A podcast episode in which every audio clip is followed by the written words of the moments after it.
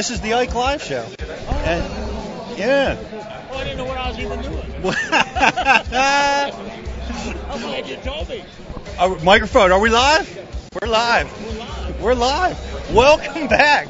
Me and Roland are live. We're uh, welcome back to the Ike Live Show. This is a 2017 Bassmaster Classic from Houston, and I am here. Who just realized he's here with us on the Ike Live Show? Well, I didn't even know I was going to be on the Ike Live show because the last time I saw Pete was about a month ago. We were doing a Bass University. Thing. That's I- right. That's what I thought I was going to do. But I love being on the Ike Live show because I like Ike. all right, all right. And Ike, Ike again, is doing it. He's hey, still he's winning. killing them. Hey, I, I was looking on, on the Bass track. You all ought to look at the current Bass track. He's ahead by about five or six pounds. Five pounds. Oh, that's a big time deal. Speaking of that, what do you think about that? Being being a front runner in a tournament versus coming Uh, from behind. Do you, Yeah, you- I, I, tell you what, being a front runner was the biggest problem. Is this Pete? All these, all these uh, spectators will be keying on him for the next couple of days. They're already and that there. could be a real problem, folks. What Mhm. happens is Ike.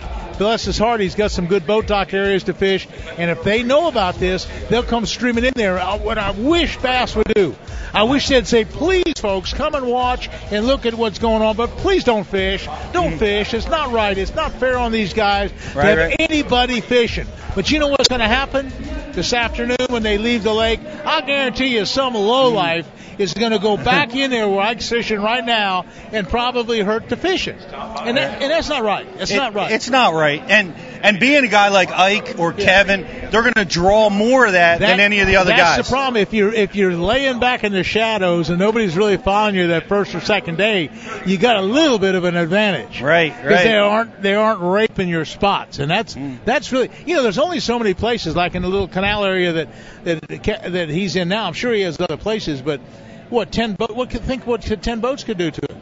Oh, it would decimate it. it. It'd be over. It'd be over. So that's a bad deal. But it did look. The, one of the things that uh, what I noticed where he was fishing was he wasn't fishing the bank Yeah, right. uh, proper. Yeah, right. So that could really help him with all Yeah. this boat traffic and pressure because he's not he's not up there dock fishing. He might be doing but some of that. Now, now here's the other problem, though, Pete. They're filming him live now. Right. They're showing what he's using. Mm-hmm. They're showing where he's fishing. They're showing Uh. his technique. And and some low life guy is going to go out there and capitalize on that. Uh, I hope th- not. This afternoon or I this morning not. before Mike even gets there, and maybe ruin his spot.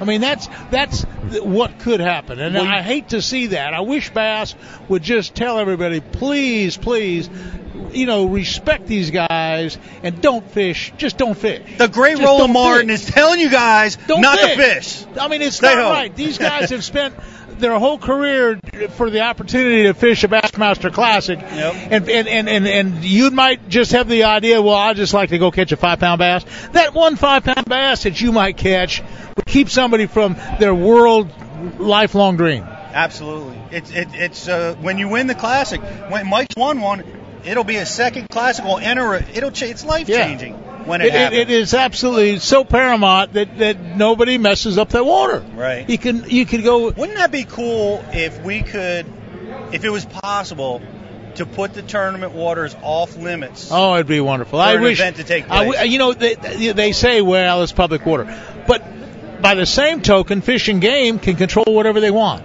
Right. Fish and Game and the governor of the state could could do it. I don't I don't know why they couldn't do it. Well, you know, I, I get the point of the, like you said, it's public water. You got a guy that maybe doesn't follow the, turn, the sport, and he, him and his son planned a fishing trip that weekend. You know, does he have a right to go fishing that weekend? You know, that's a good argument. That's a good argument. But I think overall, to shut down a body of water for three days so that you can have a competition is not all that unreasonable. In California, folks, to get this, there are certain lakes that are only open certain days of the week, like like El Capitan Right. and then like Castaic and some of those lakes are only like right? open like Tuesdays, Thursdays, and Saturdays, for example. And they limit, like on El Capitan, they'll limit to, to like 300 boats. The first 300 boats that come into that thing, Mm-hmm. then they shut the gate. and Nobody else can fish there.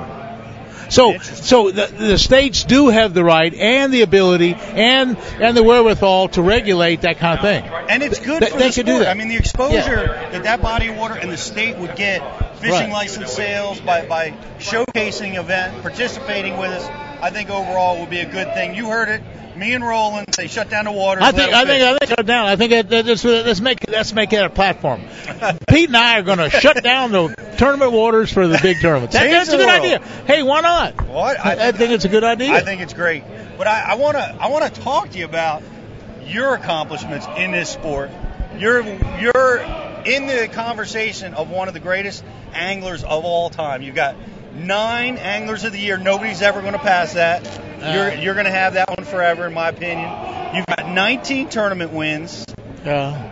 And the one thing that is missing from the greatest resume of all time is the Bassmaster Classic. You know, people ask me about that, and uh, and I don't know what why, but one one time I lost the classic to Bo Dowd, and I came in second.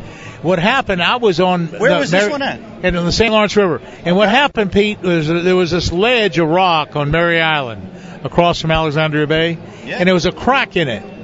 And I would gone in the in the warm up, and I threw my jig in the crack, and I had a great big six pound bass. I grabbed it, and I shook it off. I said, okay, I'm going to go catch that fish.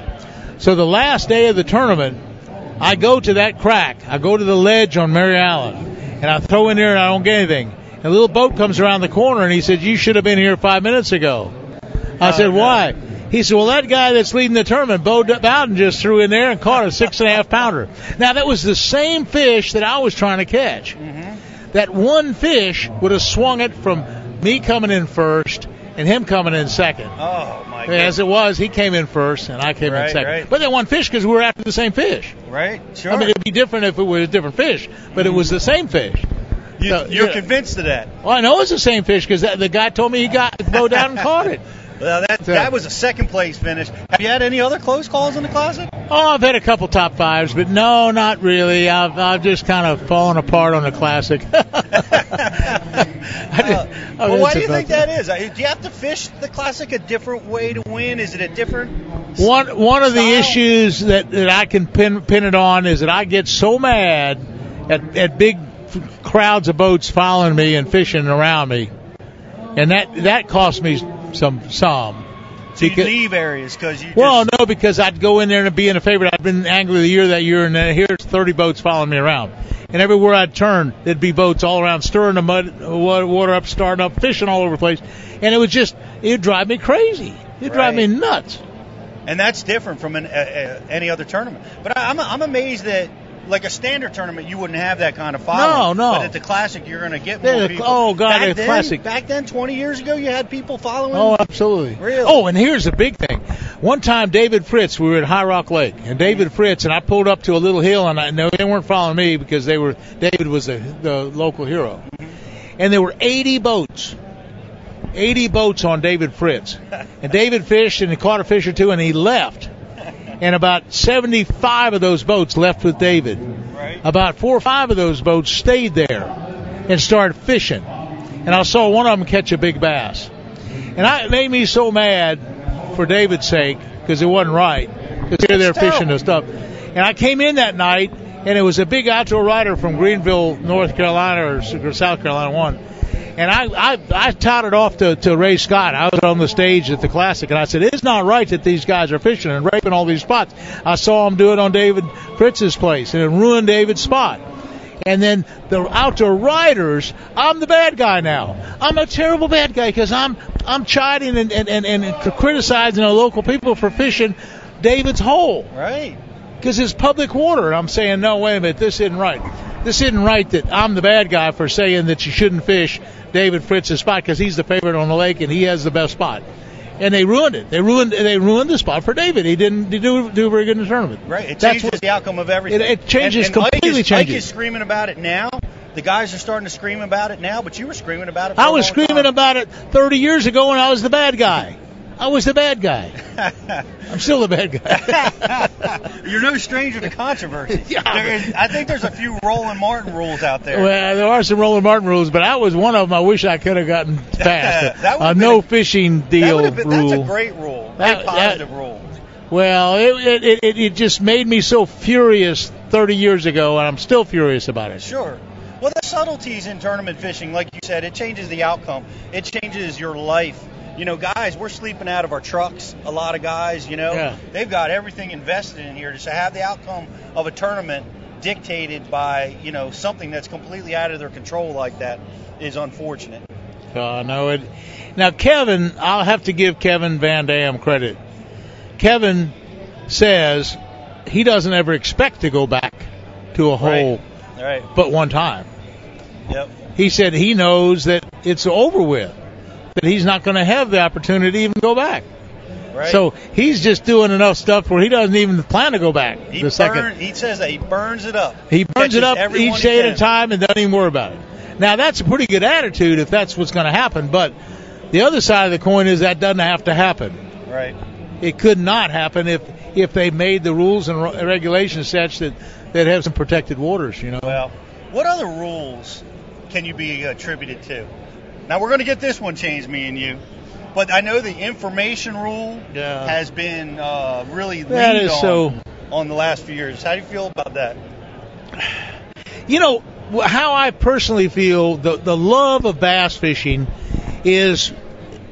A few minutes ago, before we started this interview, Pete and I are sitting there talking about all the big fish we've caught and all the big fish stories. And we're telling fish stories right and left. And if we were on the lake today, we'd be ta- we'd be talking about catching them off, off that boat dock. We'd be ca- talking about that bridge deal. We'd be talking about all kind of stuff. That's the fun of fishing. You talk about it. There's the communications between fishermen, and that's what it should be.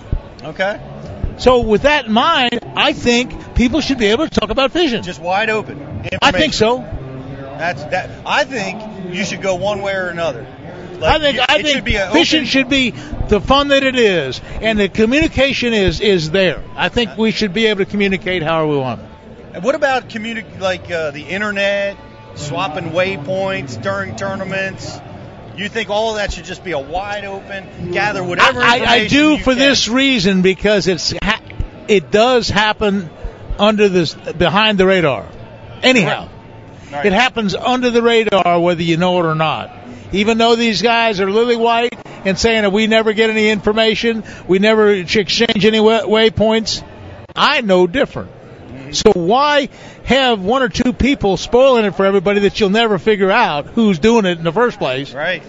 Why do that and just have it available for everybody? Why have a rule you can't enforce? you can't enforce that one because there's too many ways. I could theoretically, I could have my wife call somebody for some information and go back through the back door, and nobody would ever know. I've never even talked to that guy. How would I know that at waypoint? But my wife got it. You know, it's written down on my the bottom of my shoe. So I mean, Right. I mean, there's a million ways you can get around that. You can't police that. Yeah. You can't police that no uh, no information rule. It's not going to work. I, it's it's difficult. The police they try to do it with lie detectors and and we've got we've got we Lie detectors don't work. No, and you know, well, they in Bass's defense, they don't use a lie detector exclusively to DQ somebody. They use it as a tool, and it's got to have a few other things in place before they will ever disqualify somebody. But we've got a young kid that we have in common. You're friends with him. He works for me at Bass University, and he's gotten into the line of fire over some of this controversial stuff. Who's Jacob Wheeler? Yeah. And he is a super talented. I love Jacob. I love Jacob. That wins everything. And, He, and, Jacob's great. and you and him have done a little bit of fishing. I've done a lot of fishing with Jacob. But Jacob is like I am. He's like my son Scott. He's like you are. He he thirsts information. Now he he he, bel- he believes in the rule. I can't see him breaking the rule. I don't I don't see him breaking the rule. But I see him going as far as he can to get however much information he can. Right. Legally, legally, legally. It's available out right, there. whatever's legal. Right, through the internet, through through just talking to another tournament pro. If Pete, if, for example, the information rule only applies to the to the non tournament anglers that are that are around. If if Pete and I are in the same tournament, we can talk. We've always been able to do that. That's Right. part of the that's part of the open rule. But if Pete's not in the tournament, then I can't talk to him about fishing. So- Right. Well, see, and that brings me to the point of do you want? And we talked about this at the Bass University recently. Do you want to be? A, are, are you the kind of fisherman that talks to people about patterns and things, or are you Yeah. the kind of fisherman like Rick Clunn No. that opts not to talk to anybody and Rick Rick, feels Clunn, that's the best Rick, Rick? Clunn does his own thing. He he's, he sleeps alone and it, he goes to a different part of the lake. He uses a different lure. He he's his own person, and he's a great person for it. I'm not going to criticize him for it. That's his that's his technique, and he's proud of the way he fishes, and I'm proud of the way he fishes too. Except I don't fish that way. I, I'd much rather call Pete up and say, Pete, what are the fish doing? Right. And it, it gives you a little bit Yeah. of a, you know, a start on what's Yeah. happening on the body of water. And I know uh, you have a reputation for that, for talking to people about fishing and information. But I've always credited you as being the, one of the first guys that's able to fish the moment, because all of us have gathered information about tournament fishing. But what happens on tournament day? It changes.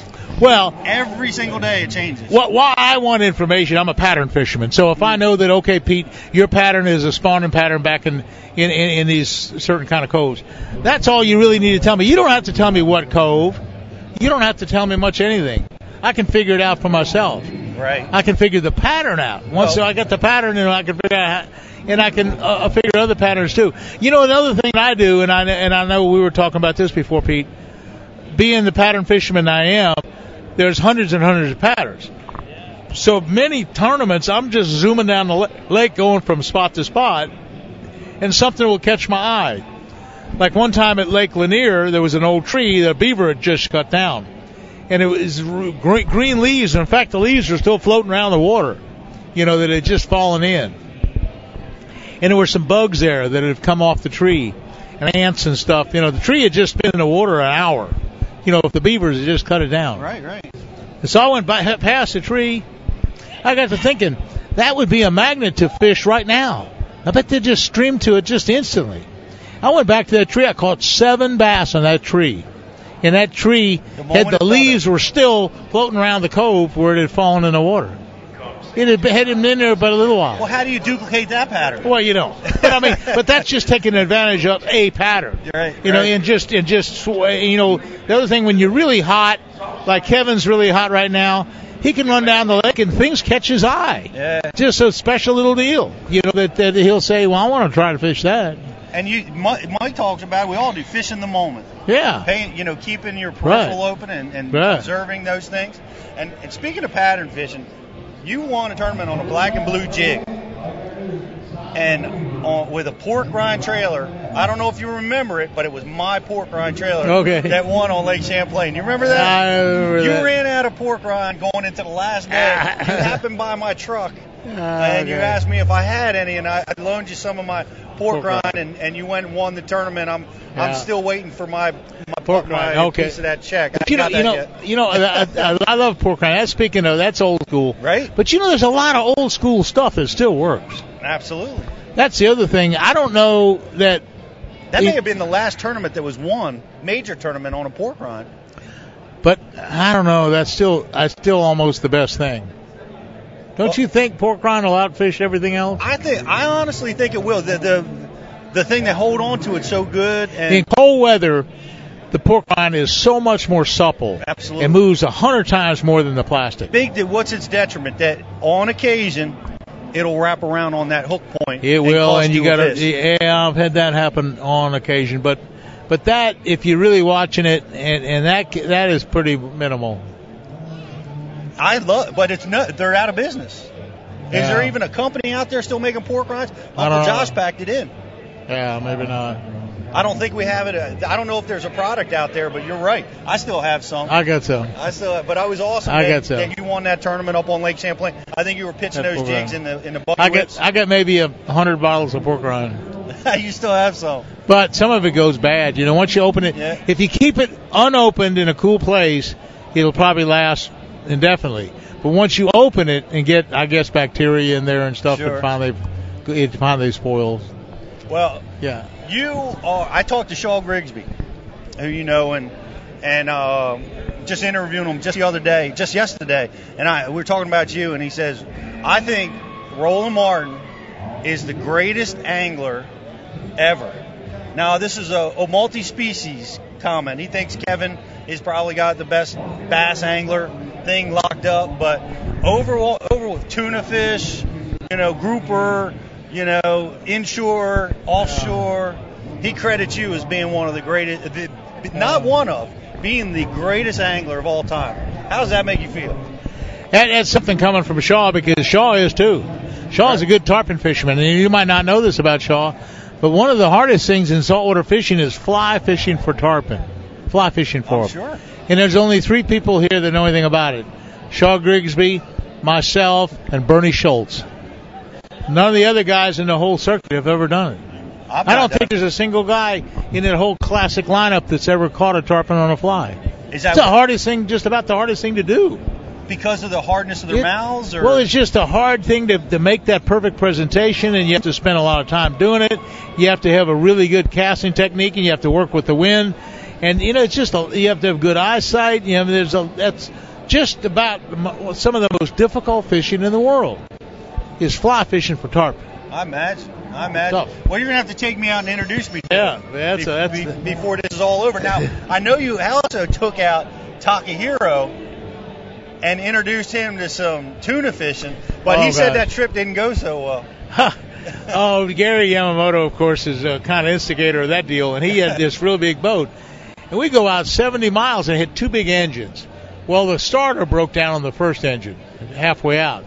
70 we're, miles out in the Atlantic. we're tied up to an oil rig, and the only thing we can do because it's so far back, we spent the night at the oil rig, you know, tied up. It's lit, and there's some people up on the rig too. Yeah. There's actual people living up there, you know, that were flying in on helicopters and they work on the rig. It's a great big rig, big as this building, and so, uh, well, not quite as big as it, but big. Sure. Anyway, uh, so we fished all night, and we caught all these tuna fish, and everything was cool, and we'd sleep a while, and it was kind of calm. It was nice weather. The next morning, we go to start up again, and something else goes wrong. Uh, we left the rig for a while, and all of a sudden, the, uh, the engine overheated. We got a bag into the into the thing, and it burnt the engine up. And we limped back to the oil rig, and we had those guys call, and we're 70 miles out. So the Sea Tow came. They charged us $3,750 to pull us back to. Took us like all day. They had to pull us all day long. It was like a three-day trip when it was all Oh, over with. goodness. And it was Gary's boat. And, oh, it was a nightmare. It That's was. Tio- It was- I don't think we were hungry. We hadn't, we hadn't eaten. We were so hungry we could have eaten. We were eating raw fish. Why didn't you, you eat the tuna? Right? We did. We did. We were eating tuna. That's the way to do it. Yeah, I think you've lost Takahiro on the tuna fishing gig, though. I, I think he's all done. Yeah. Well, well, what's next for you? I mean, you're. Uh, can I ask how old you are? I'm 77. 77 years old. You look 77. great. 77. You, you don't, and you're you're still competing. Uh, Well, you the know- tournament trail. I am, and I'm doing uh, three or four of the Southern Opens, and uh, then I'm doing a couple FLW, uh, the Costa Series Okay. tournament. I'm doing fair, kind of fair. I might even, I might probably make the, the the fish off on that deal. But anyway, next year though, Pete, I've been offered a Legend category deal, and they and and in the Elite Series, which this is the Elite Series here. Wait a minute. I I, Um, this I, is a big announcement, well, they offered it to me last fall, and I couldn't get enough money. right? And I was qualified with the points that I've had. Legend, Not enough legend sponsorship Uh, backing. yeah, it was eighty thousand dollars worth of money. You know, I just couldn't come up with.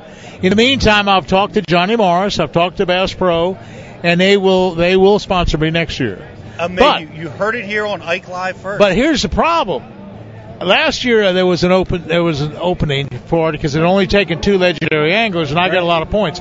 But if someone like Rick Clunn, now Rick Clunn, let's we're talking about Rick, he's not doing so good this year. if he doesn't do good he'll get that spot. and and he falls below the 70 line and his average points don't come up, it's possible that he'll use up one of those legend points. That leaves one left, which I could have. Or if somebody else, like they invited David Fritts to come back on the tr- tournament trail, David did do pretty good, I think, the first couple tournaments. Last year, uh, so he might not need it. Last year, uh, who de- needed uh, the legend points was uh, uh, Paul Elias. He had to use one of the legendary gotcha. positions last year. So if two of those guys come back that are fishing currently, they get the nod over my points, over over my deal. So if two guys don't do good, then I don't I don't get in. Well, listen up, Bass. if there's not a spot, you're going to create a spot for Roland to come back and fish the elites. Yeah, I, I would be, I, that would be awesome for the like world that. of fishing to see you back out on the The, elites. the only problem is I've retired three times, and I keep coming back. I retired the first time in '92, and then I came back after a couple of years, and I retired again in 2007. Why? Why? And why then and then I retire? retired. I don't know. I just just figured I'd do something else, and then I get bored and I want to fish, and I Yeah. and now I'm I'm I'm fishing a lot. I'm fishing almost as much as these pro guys. That you know, I'm still a pro guy. Don't don't get that wrong. But there's the upper level in the pro division is the elite series, and I'm not. I'm fishing at one level below that. I'm not Right. fishing the elite series. That's what we're talking about. Yeah, Trying to get to that elite series, and and uh, and of course I gave up. I, I retired from it. So in retiring from it seven or eight years ago, I gave up my my position, right. and and you you know it's hard to get it back. It's really hard to get it back. Right, the right. competition's out on the Right. open trail. The tournaments are filling up with 200 anglers. Right. We've got these young kids that are spending a month on a body of water, and Right. uh, and they're really tough competitors, like Jacob Wheeler and, uh, and many others. You know, Jake Jacobs a hot stick. He is. He's Man, good. Good well, guy. He's so young. Well, yeah. And won the FLW championship Oh, I already. know. Won the uh, BFL championship. He's won.